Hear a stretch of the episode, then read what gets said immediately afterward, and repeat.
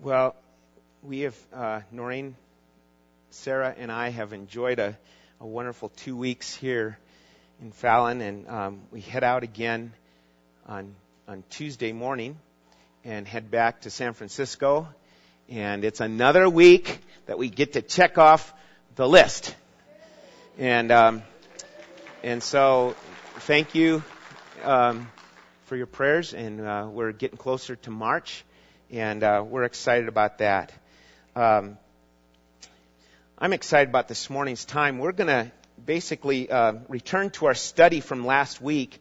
I've adjusted the outline in your bulletin. You can follow along. Uh, please do as we uh, dive into our time this morning. Um, I, I, I liken our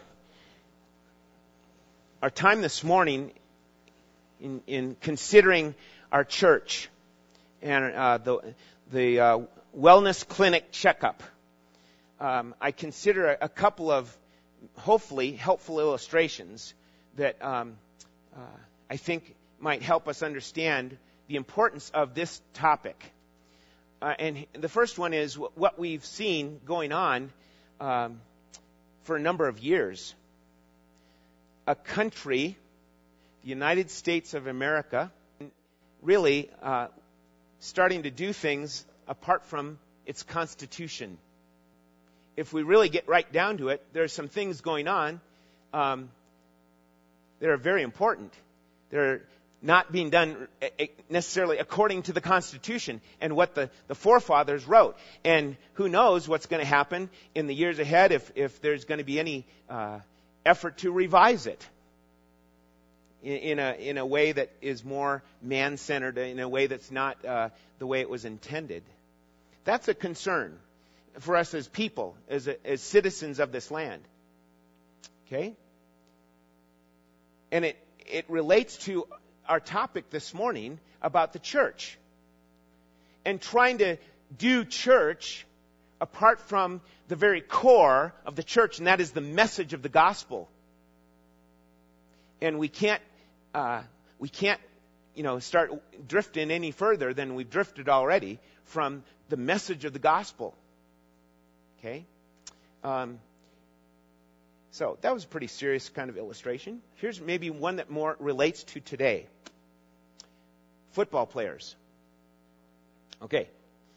Football players. Um, and you may have seen um, a play or two um, in in your life where one of the players is running and all of a sudden his helmet pops off and he goes into the into the huge pile of humanity there on the field and he has no thought about what he's doing but he doesn't have his helmet. What's going to typically happen to that guy? You know the potential of a, a concussion you know? And and that's what's been you know we've seen that in the past few years. Guys that have to retire early from football due to concussions. They they have to check these guys out, you know, after they get a concussion. Um, I had a mild concussion when I was in college, uh, playing against a team in Southern California in, in the in the in the sport of soccer, and going up for a ball, jumping up and trying to head it, and I got hit right in the temple.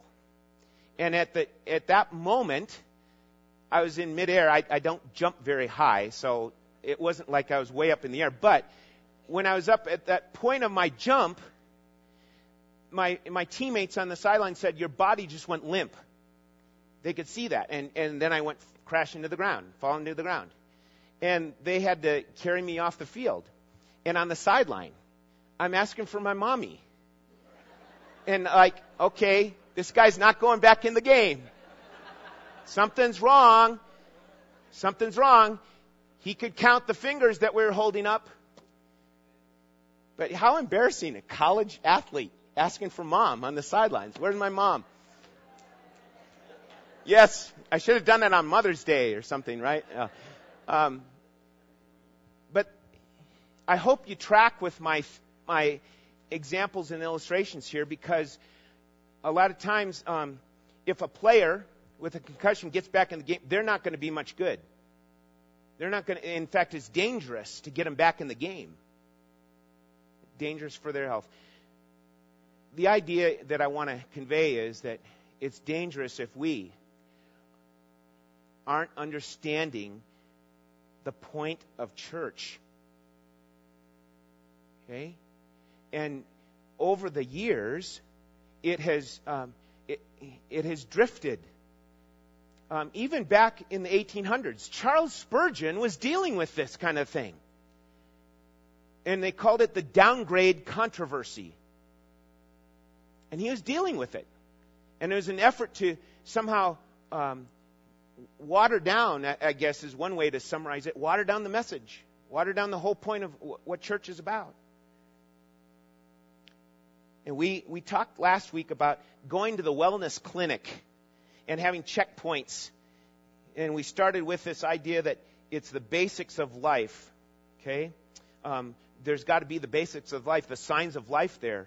Is there new life in you? Are, uh, do you live for a new Lord? Or are you still living for yourself? And that's the struggle that everyone goes through, but there's got to be a point in time where it said, okay, Jesus is my Lord now. I don't have every single answer to the issues of life, but I know Jesus is my Lord because of what he did for me at Calvary. It starts with this, the, understanding the basics of life. Then, it, then we talked about the message of life. And so in your outline, it's number two that we're going to look at and try to dwell on here and, and consider. Um, the message of life is the gospel. And that is really what the church is really to be uh, founded upon and growing in. It's the message of life. The message of life doesn't change. Doesn't change. The message of life is intended to permeate all that we are. It's not just something that happened in the past. Oh, I know what I, I I've had people say that to me. Oh, I know what you mean. I, I did that 20 years ago. And it's almost like if the implication is saying, uh, I don't need to worry about that anymore. No, we do. We need to understand what the message is and have a good grip on the message of the gospel. So it's intended to permeate all that we are as people. We're God's creatures, God's children, God's uh, creation. And we who are Christians need to hold on to the message of the gospel with a good grip. Um, the message of life is intended to plant us immediately in the church. Once you receive uh, the, the, this message, here's the gospel. Once you come to faith in Christ, immediately you're planted in the church. You might not have felt that, but you are a part of the body of Christ upon uh, faith in Christ. Okay? And that's what it means when the Bible says the Holy Spirit baptizes you. He baptizes you into the body. 1 Corinthians chapter 12. Okay? And so we're all a part of that body uh, as believers. And I, I, mentioned it last week. It's, it's, a, it's a, a beautiful thing of, of considering that we're the bride of Christ. And there ought to be that, um, that similar uh, love and, and wonder and, and anticipation of, of being uh, at the marriage feast of the Lamb, right? When, when the marriage is consummated. And that's the, that's the picture that we're given right now as the bride of Christ. And we're, we're supposed to be, you know, by the Spirit's help, we're preparing ourselves for that day. Okay? So, it's, it's the idea that this message of life also transforms our lives and it equips us for ministry. Ephesians chapter 4. That's what we'll be looking at maybe in a couple of weeks. But this, this message of life is supposed to transform your life and my life. And then the message of life ought to send us out into the world, send us out in the community, and share the message of life with others. Just like this, the, the, the sower. The sower, you know, at one point he stepped out of his house and he went and he started sowing seeds. And that's the idea that we have with the church. How did we come about? Christ saving us, planting us into the church, putting us there, and then transforming us so that we would shine like lights in a dark world. Right? Then, um, real quickly, under letter A, 2A, possession. do you own it? We mentioned that last week. Do you own this message? Do you know the message? The more you and I own the message, the more we ought to be treasuring the message. There's a difference there. You know, owning something and, and treasuring it. That's the idea that we, we need to uh, be thinking about regarding the message of the gospel. That we own it and we treasure it. The more we read and the more we meditate on the truths of the Bible and the gospel message, the more we do that, the more we're going to truly own it, and the more we know it, the more we will proclaim it or present it to others. And this is something that we've been trying to uh, bring a, a attention to in our Sunday school classes um, about the gospel. Are we sharing the gospel with others? And that's an important feature that should go on and on and on as long as we're here in life, as long as we meet together in church. How, are we doing in that regard? How are we doing in sharing the gospel with others? Then we come to this letter B, the proclamation or the presentation of the gospel message. And I pointed out last week that here's Matthew 16, and, and Jesus saying, I, I'm going to build my church on this what? Peter? Well, yeah, but no, not on the person Peter, but on the, here's the, the confession that he made. The confession that he made was, You are the Christ, the Son of the living God. Well, there's the gospel in a nutshell. Christ came. He's God. And he died for the sins of the for, for you, for me, and the sins of the world. Okay? So at that point then uh, he dies. And he, and he said that in Matthew 16, just to uh, follow up on Matthew 16, he goes ahead and talks about, well, and guess what? Um, I'm going to have to go in, into Jerusalem and suffer and die. And the disciples say, and Peter especially say, no, no, no, no, you can't, you're not going to do that. And Jesus said to him, what? Get behind me, Satan. Get behind me, Satan. Okay? See, that was the plan of man. Oh, Lord, you don't need to do that. God's plan was Jesus going to the cross. He's going to go and suffer there. And so, um, here's this transition now. And he goes and he dies on the cross. He's buried, rises up again. And then in Acts chapter 1, we see the ascension of Christ. Okay? And at that point, Acts chapter 2, here comes, here's the day of Pentecost, the Holy Spirit coming upon the believers. And the church is started there. And thus, now the proclamation continues. The proclamation of the gospel continues on. Acts chapter 2 and, and on. You, um, you can look at Acts, any of these chapters will have a proclamation of the gospel message.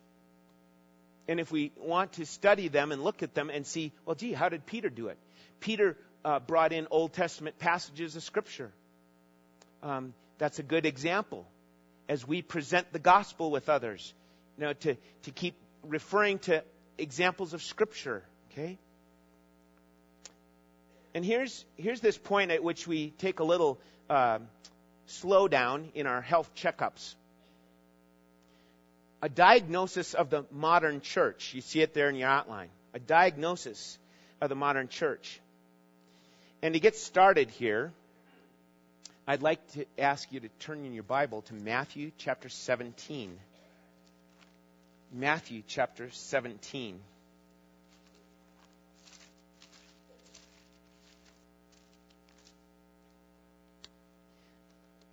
How do we in 2010 line up with the early church? How do we line up with the early church? And if if you're to ask me real quick, you know, what's uh, for a quick response, I'd say not very well. We don't line up very well with the early church. Um, things have have gotten uh, uh, swayed off target. Um, got, uh, swayed off course, drifted off course some. And that's a concern. That ought to be a concern to you, and it ought to be a concern to uh, the leaders in the church. And so that's one of the reasons why we're doing this kind of a message or a topic, uh, you know, so that we can say, hey, let's let's get back on track as best that we can. And where does that start? It starts with here's the message. Here's the message of the gospel. Okay? So you're in Matthew 17, and I, I read this to you to say, guess what? Uh, we're more like the disciples in this passage. We're, we're kind of like the disciples. Matthew 17, starting in verse 14, and, and when they had come to the, uh, came back to the multitude, a man came up to him, falling on his knees before him and saying, Lord, have mercy on my son, for he is a lunatic and is very ill. For he often falls into the fire and often into the water. And I brought him to your disciples, and they could not cure him. And Jesus answered and said, O unbelieving and perverted generation, how long shall I be with you? How long shall I put up with you? Bring him here to me. And Jesus rebuked him, and the demon came out of him, and the boy was cured at once. And then the disciples came to Jesus privately and said, Why could we not cast it out? And he said to them, Because of the littleness of your faith. For truly I say to you, if you have faith as a mustard seed, you shall say to this mountain, Move from here to there, and it shall move, and nothing shall be impossible to you. Okay? There's a, a gospel example of what I think fits a description of the modern church in many cases. Somehow we're not able. And why? Why can't we say to this mountain, be moved, and it'll move? You stop and think about that. You know what happens? That, that means there, there's got to be power. There's got to be power involved in this. And one, Jesus says it's because of the littleness of your faith. And all of us, folks, no matter how long you've been going to church, how long you've been a Christian, all of us have to grow in our faith. And how do you grow in your faith? By the Word of God and by submitting to the Holy Spirit. The more I've studied this and looked at it, it's not just, well, know your Word. Yes, it's know your Word and be submitting to the Holy Spirit. Okay? So, the diagnosis for the modern church um, gets more pointed. And we, we look at the, the gospel that's displayed, or the gospel that's presented nowadays. And that's why I have these fill in the blanks here now. Um, first is the popular version. The popular version of the gospel. It sounds right when you start listening to it. It sounds right, but it's like something's missing. Something's missing you know, it, it, can start with this idea. I, I'm presenting the gospel to someone, and it can start with, well, God loves you. Right? Uh, we'd all agree with that. God loves you. But somehow we've got onto that as our first stepping stone. Well, let's start with it. God loves you. Yes, He loves you. But I, I want to ask you if you can find an example from Jesus or from Paul or from others that, that started that way in presenting the gospel. You don't find that. But we do it all the time. Because why? That's what, that's what we found. My goodness, the love of God in my life. I want to share that with others. It's just, I think what happens is it, it gradually, subtly shifts to being a man centered message. It's about you, right? I mean, look, let me tell you what God can do for you. And it's so wonderful. You need Him. You, you, you ask Him in your life. And that's a, a compassionate uh, uh, presentation of the gospel. That's what we need but it, it still misses the mark. It, softly and subtly, it just it makes man the center of things. Okay? We got to watch out for that, folks. So it's so easy to shift into giving the popular version of the gospel. Okay? It's, it evolves into thing of here's what God will do for you. And now in our day, people will say, well, that's, that's, that's neat. But I, I'm pretty well, I'm pretty well taken care of now. Thanks anyway. So it becomes like it's an option. And I, it's okay to take option A or B or C, and I'll go with A. You go with C. Great. We're all happy, right? Those kinds of, of uh, things just creep into our thinking about presenting the gospel. Why? You know, we, we don't want to be too um, offensive. We want to make it uh, attractive, don't we? and so th- those are concerns. And there's other things that we can mention here under the, the popular version of giving the, the, the gospel out. But the next one ought to be our concern. The next one, fill in the blank, is the, the saving version. Now, I want to be careful here not to say that what I say is the only way in it. It's what I'm trying to express and, pass along here is that there is a difference between the popular version of sharing the gospel versus the saving version of the gospel. Now, if you were to memorize this or whatever and, and get it right down and nail it down, that doesn't mean everyone's going to come to know Jesus as you present it. Why? Salvation is of the, the Lord. And it's, it's a matter of is God working in the person's life and drawing them to Himself? Okay. What about the whole subject of the elect of God? That's something that we, uh, whoa, we won't get into that today, all right? But nonetheless, that's there. It's there, and you can't ignore it. But the saving version of the gospel. Let me um, let me just read this to you. This is a booklet um, that we have in our church, um, helping children understand the gospel, and um, it's it's given out by um, or, or, it's done by these people: uh, Sally Michael, Jill Nelson, and Bud Burk, out of uh, Minneapolis, Minnesota. Uh, children desiring God. Our Sunday school curriculum is uh, through this uh, Children Desiring God uh, curriculum. Okay, and here's what um, is presented on on this. They they give an illustration. I'm just going to read this to you. Listen up. Imagine a family going for a boat ride on a beautiful summer day out on the lake. Being careful parents that they are, each child is wearing a new life jacket, the best that money can buy. The kids love the jackets because they have neat, child friendly designs and colors. The children are now safe in the unlikely event that the boat should sink uh, or be overwhelmed by the waves. But there is something that the parents and the children have not taken into account.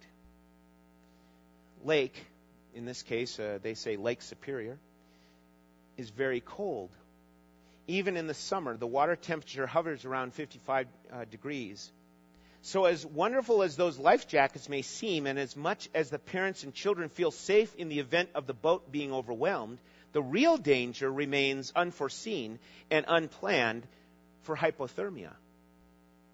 In the event that the family is tossed into the water and is left afloat, eventually the frigid temperature of the water will kill them. Unfortunately, the writer goes on, the gospel that we often present is like those life jackets. It's a gospel that we think will protect and save, but it is not the safety assurance that we envision it to be.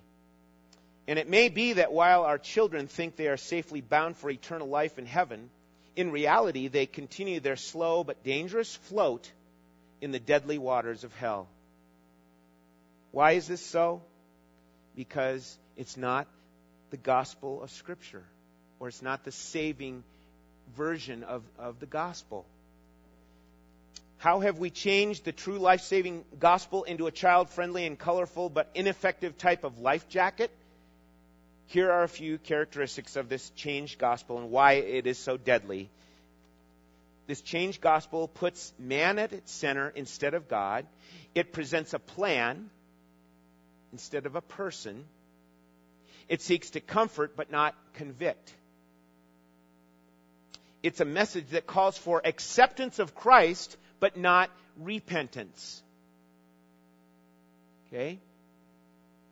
It simply encourages acknowledging true facts rather than embracing and submitting to the one who is both Lord and Savior. It enslaves men to works instead of freeing them up to do good works. Now, I read that, and you think, well, that's, wow, that, that sounds pretty serious. It is. It is. I've been guilty of it in my past. I've been, I'm, I'm uh, prone to want to share a, a, message that brings comfort rather than conviction. Th- that's been a, a, a, tendency that I've had in my past. I ask, the, I want to ask the Lord to help me be more on target with it. Why? Why? It comes down to the, the digging deeper into this idea of the gospel, what it's really about. See, if it doesn't come across as a true treasure, then it starts waning over time. It's not that big of a deal over time. If it's just a matter of, well, I've been comforted, great. It's important that we understand the target is more about conviction. With what? With righteousness. Remember when we were studying in Romans? And we said in, in Romans, God says, here's my righteousness. And what have people done? They have spurned it. They have rebelled against it. They say, no thanks. And so it builds into Romans chapter 3 where it says, for all have sinned and fallen what? Fallen short of the glory of God. What are they falling short in? In regards to righteousness. We fail in righteousness, and that's God's standard. Remember that. It's not my standard. It's not your standard. It's God's standard. And so the gospel presentation has to start where? With God. It starts with God. Let's talk about God. And that, it's not like you have to get out the old big, huge theological book and, and uh, read it. But it starts with acknowledging who God is, right?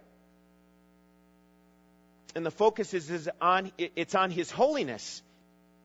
It's on his perfection. It's on his perfect righteousness. And we can't make it we fall short. There, there's where man comes in right? Man comes in second as saying we fall short. Everyone acknowledges that. You fall short. You fall short of god's righteousness? Yeah. There's not a one here the only other answer would be saying well i don't believe god I don't believe in God. He's not there. So that wipes out all of your arguments, right? Well, he's still going to have to deal with this issue did Christ rise up from the grave? you got to disprove that, really. And that can't be disproved. So we start with God, and, and man's falling short, right? And then we deal with God's righteousness, his righteous standard. Okay? We have failed to keep God's commandments. That's where you go. You, you got to go there to His commandments. There's a story also in this book. Um, they, they share about an author by the name of Ernest Reisinger. And he writes, Whatever happened to the Ten Commandments? They give this little paragraph about uh, the importance of the Ten Commandments. He's, they say, In days gone by, children learned the commandments before they learned John 3.16. How many know John 3:16 by heart? You can say it to yourself. We won't make you say it. Hold your hands up. You know John 3:16? Great. All right. Now, how many know all 10 commandments? Okay, not as many hands go up. Okay? I know 5. 5. Okay. He goes on to say, uh, um, days gone by, children learned commandments before they learned John 3:16 because then did John 3:16 have any real meaning for them? Get that? And then he said, likewise, John Eliot's first translation work among the Indians was not of John 3:16 but of the 10 commandments. And he preached his first sermon on the 10 commandments. Okay? Did John Eliot think that the Indians would be saved by the Ten Commandments? Of course not. but the Ten Commandments would show them why they needed to be saved. They were lawbreakers, like you and me, and they needed a law keeper to be their substitute. See, it, it takes a different um, atmosphere, so to speak, when we start talking about these kind of things, rather than, you know, look what Jesus will do for you. All right? And it might be, I, I recognize, some of you might be thinking, yeah, I know this, I know this. Even still, we need to just be taking this into our hearts, into our minds, and, and mulling this over, chewing it over, pondering it more and more, meditating on it, so that when you go out, you're much more ready to present a gospel that is more on target with how Jesus did it. Okay? So, the Ten Commandments given to point out here, you're guilty, not just you're, you're a sinner. Everyone says, yeah, I'm a sinner, but you're guilty against God. Do you understand that? You're trying to relay that message on. You're guilty eh, eh, before God. And God will judge those who are guilty unless you've come to faith in Christ, unless you've run to the refuge who is Jesus Christ alone. Okay? So, that's what we work towards in presenting the gospel. We, we have to help the person understand their plight of being separated from God. Okay? Now, with that in mind, turn to Romans, uh, I'm sorry, Acts chapter 8. Acts chapter 8.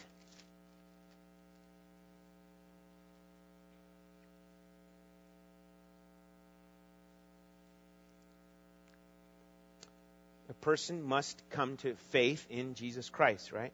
Well, if we're concerned about this, we ought to be saying, well, I, I want to be ready to uh, present the gospel effectively, you know, more on target than a man centered kind, of version. And so we start with Acts chapter 1, verse 8. Okay? Simple verse that we're familiar with, right? But you shall receive power when the Holy Spirit has come upon you, and you shall be witness, my witnesses, both in Jerusalem, in Judea, in Samaria, even to the remotest part of the earth. And here again, with that one verse, there's a, there's a summation of the church right there. The Holy Spirit will come upon you, and you will be my witnesses. That, the church is in there. The church is in that transition somehow, some way. Right? Now, we, uh, we're going to jump. I want you to see it. Romans chapter 1. Romans chapter 1, verse 16. Some of you, you, you know this, uh, familiar verse, but uh, got to look at it and see it on the, on the page. Okay? Look and see it here. Romans chapter 1, verse 16. For I am not ashamed of the gospel for it is the power of God. Okay? And the Holy Spirit will come upon you and give you power, right? Acts chapter 1, verse 8. There's the connection. It's the message and the Spirit of God working hand in hand, working together. Here's the message. I am not ashamed of the gospel, for it is the power of God unto salvation. That's how you and I are saved. By the work of the Lord what he did at Calvary, and here's the message, and here it is transferred to you. And you respond in faith. Okay? Now, there's those are two words. Uh, I mean, the, one word in both verses. Power in Acts 1.8. Power in Romans 1.16. Now, turn to 1 Thessalonians. And here's an example of how it comes about. Here's the example of how it comes about in 1 Thessalonians.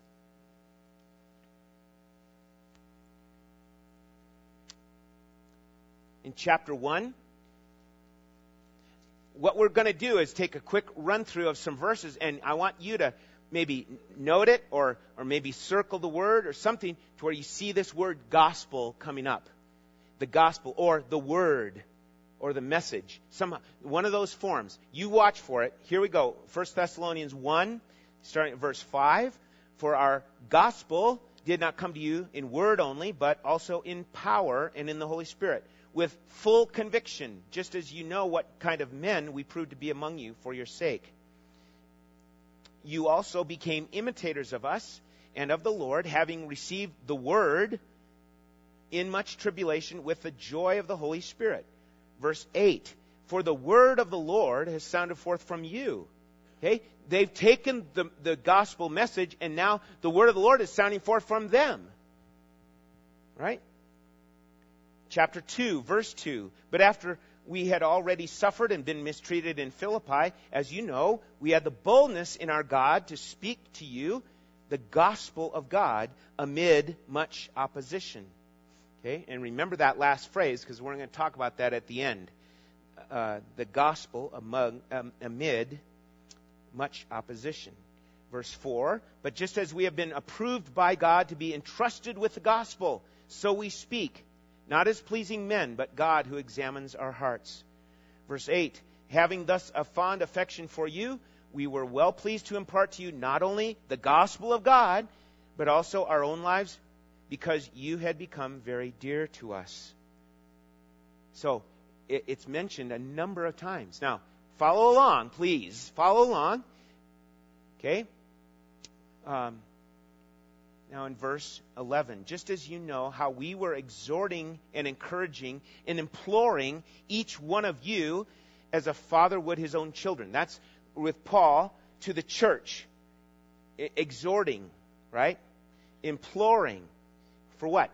Verse 12. Here's the result of the work of the powerful gospel in one's life. Look at verse 12. So that you may walk in a manner worthy of the God who calls you into his own kingdom and glory. For this reason, we also constantly thank God that when you receive from us the word, the gospel of God's message, that you accepted it not as the word of men, but for what it really is, the word of God, which also performs its work in you who believe. Why am I making this uh, such an emphasis? You know, I, I, sometimes, you know, it's like, um, am, am I really getting through? You know, is, is it really, um, am I connecting here with this? Because it's the Word of God that brings about salvation. James chapter 1. Okay? We're brought, brought forth by the Word of truth See, God uses the Word to bring conviction. And God will use the Word to bring transformation in your life. Are you struggling with stuff in your life? Are you, it's like, are, are you hurting about how to live the Christian life? Are you, are you tripping up? Are you struggling with old habits? It's the gospel message and what grows out of that that will help change your life by the power of the Holy Spirit. And that's why I've been saying it's not just the message, because we can have all sorts of know it alls, big deal. But we need the message so that we have a knowledge and the submission to the Holy Spirit in our lives so that we will do what He wants, so that we will submit and obey to Him. Now, all to say that that's a survey of how the powerful gospel message will transform your life and the life of this church. When it's given in a God centered way, saying it's about God. It's not about, you know, you and me. It's about God and His glory. And that's what I want to be a part of. And that's what I know that the, the majority of you here, that's what you want to be a part of. Is seeing God working in your life and in your church. Okay? And that's why, listen, that's why Acts chapter 2 says that the disciples then, and all those believers, they were continually, emphasis on continually, continually devoted to what? Number one, the apostles' doctrine, teaching. And what's at the heart of that teaching? The gospel of Jesus Christ. Okay? the, the believers there, the first Christians, they were continually devoting themselves to the apostles' teaching. And what's next? Fellowship. right? And then the breaking of bread, which I believe that means not just communion time, but also sharing in food. just a little need that we all have. Yes, and some have it more than others. or, no, that's saying it the wrong way. Anyway, I think you get my drift. See, this, these are the things that the disciples, the early believers, they were committed to. Okay? So, that's the flow of it. Now, what we what I want to try and do, well, turn your outline over and you see the back side here. Um, now, when it comes to this, uh, uh, this Jesus example, here's what I'd like you to do. Turn to Matthew chapter 19. Matthew chapter 19. Now, here's one example that Jesus gave about presenting the gospel. And uh, we see it here in verse 16, Matthew 19, verse 16. Okay?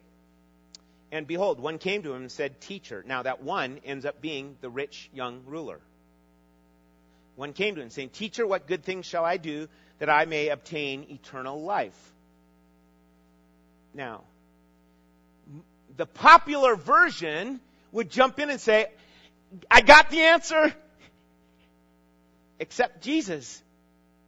Now, I, I know that most of you understand that's not what we say, but that's uh, so often what the response is. We want to jump. Oh, someone's someone wants to uh, have eternal life. Well, except Jesus. He died for your sins. All that you know, we can say that's right, but Jesus didn't respond that way, right? Well, look, he didn't. He says, "Why are you asking me about what is good?" And he says, There is only one who is good. There he goes. He's going to talk. He, he, he's pointing to God and God's perfection. Right? But if you wish to enter into life, keep the commandments. There he goes. He's, he's pointing now to God's righteousness. So, okay, keep the commandments. The guy says, I've, I've kept the commandments since I was young. Wrong answer. But that's the way he was trained he, he, he figured he kept all the commandments. Okay? So Jesus kept going with that mindset. Okay, you keep the commandments, great. And what does he say? If you wish to be complete. Okay, what is that word? Perfect, or another, eh, whole, or mature. If you wish to be complete or perfect, see, that's what Jesus did. He, he brought up this issue of perfection, and and if people were honest, they realize, ah, right? There's no way. There's no way before God's perfect standard. There's no way I can keep perfect. There's no way I can do it. There's no way I'm good. But Jesus said, if you wish to be complete, go sell all your possessions, give to the poor, and you shall have treasure in heaven. And what? Come follow me. Right? So, hey, buddy, if you think you can do it in your own strength and in your own power, hey, go for it.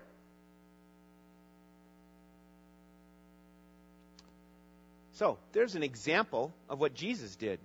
He didn't exactly use the, uh, the, the, you know, three little steps to salvation, did he? Huh? No. Now, think about the, the, uh, the woman at the well. Think of the woman at the well, how he approached uh, that conversation. Right? Track along with how Jesus deals with people. He's trying to get them to understand uh, in their own strength, in their own power, in their own selves, they're not going to make it. They need a law keeper because they're a law breaker. I'm a law breaker. You're a law breaker. So the example is, and this is coming, this is one suggestion for you, okay? Here's one suggestion. The way of the master. One suggestion. It's, it's solid. It's good. But I, that's what I have here with these uh, lines on the back of your outline. What would uh, W? It's not WWJD. You know, you see all those little bracelets around WWJD. What would Jesus do? This is what did Jesus do? What did Jesus do? Those are the letters there. The first question is Would you consider yourself a good person? Okay? Would you consider yourself a good person? What does most everyone say? Most everyone says, Well, yeah, I'm, I'm a pretty good person. Letter D. Do you think you have kept the Ten Commandments?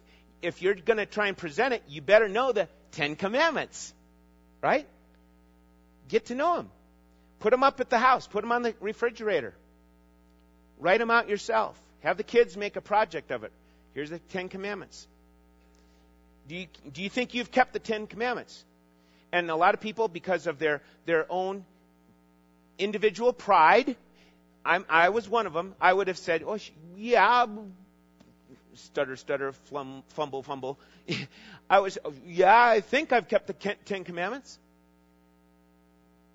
But the point is, why did God give the Ten Commandments? Why did God give the Ten Commandments? So you could keep them? Floyd, you can't keep them. Woody, you can't keep them. Don, you can't keep them. Why did God give the Ten Commandments in the first place? To show that you needed a Savior.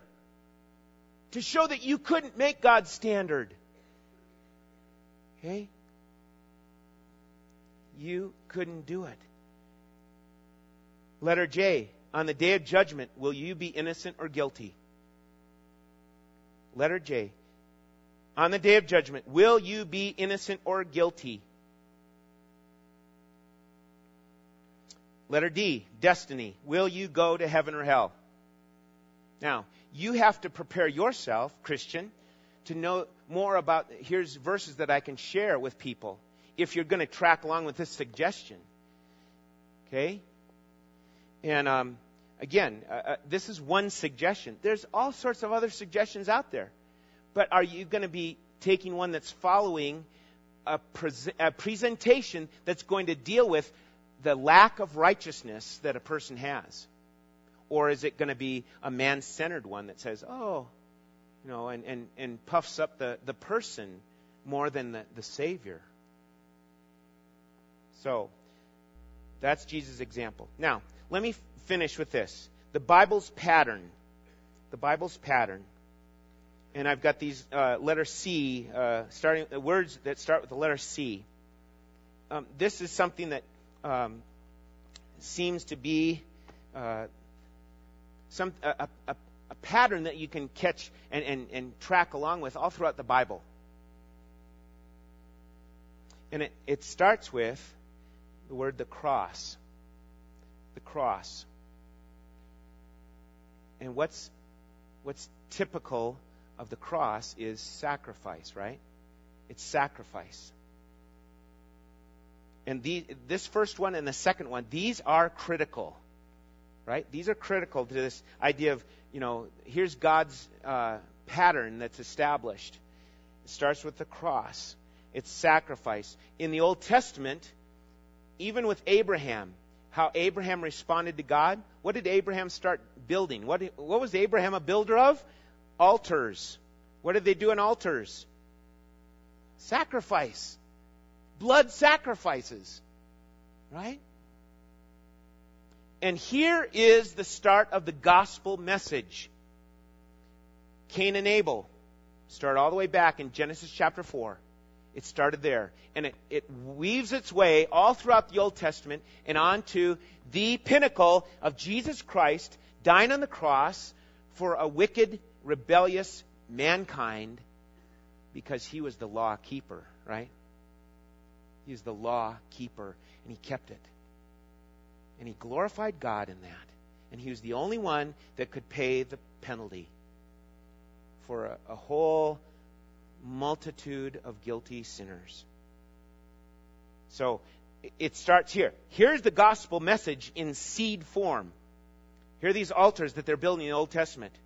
Um, check out uh, not only Genesis chapter 22, where the, is the altar, and, and um, I'm sorry, the, the sacrifice of Isaac. Same kind of principle there. God says, Abraham, take your one and only son and go sacrifice him. he raises up the knife, he's ready to do it. Stop! Abraham stops. There, the, the Lord will what? The Lord's going to provide. Praise God. The Lord provide. There's a, a ram caught in the thicket. Abraham takes that animal and cuts his throat. There's the blood spilled for an offering. Right? Exodus chapter 12 through 14, same thing. The people are in bondage. It's a picture of being in sin. And there's a lamb that's slain, and the blood is put on the doorposts and across the top. And when the, the Spirit of the Lord comes across, yeah, the destroyer, God Himself, punishing sin, he sees the blood and he passes over, thus the Passover. Right? And after they were delivered, they went out. They were wanting to go worship God for his deliverance, for his, his redemption. Ezra chapter 3, another example, just write it down. Ezra chapter 3. They go in and they rebuild the altar and then they rebuild the temple. There's a process that, you know what the second word is? There's the cross and then there's the church.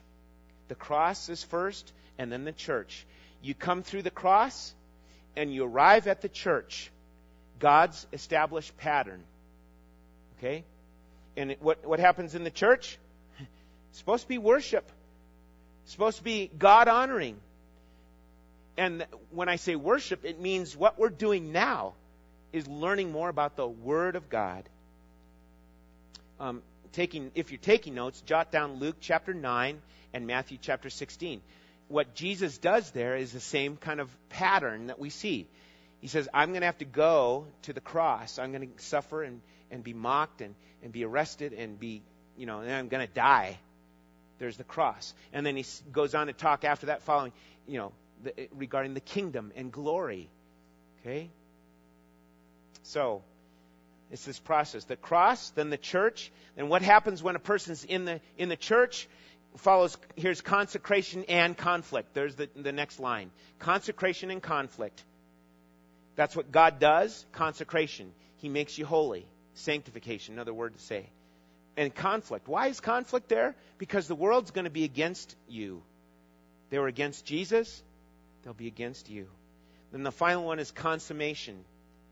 The consummation of all things. So, having come by way of Calvary and, and through Christ and his cross, his, his death, the believer is now a member of Christ's church, planted in his body. Okay? planted in the body of Christ. So, we wrap it up with this conclusion. The church, to be effective, must be harnessed up to the true power source. That, nice way to say it?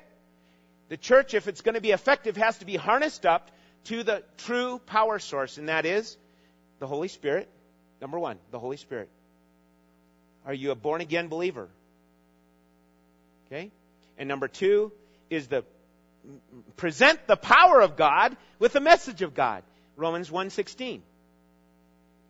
I'm not ashamed of the gospel, for it is the power of God unto salvation. Okay? Um, so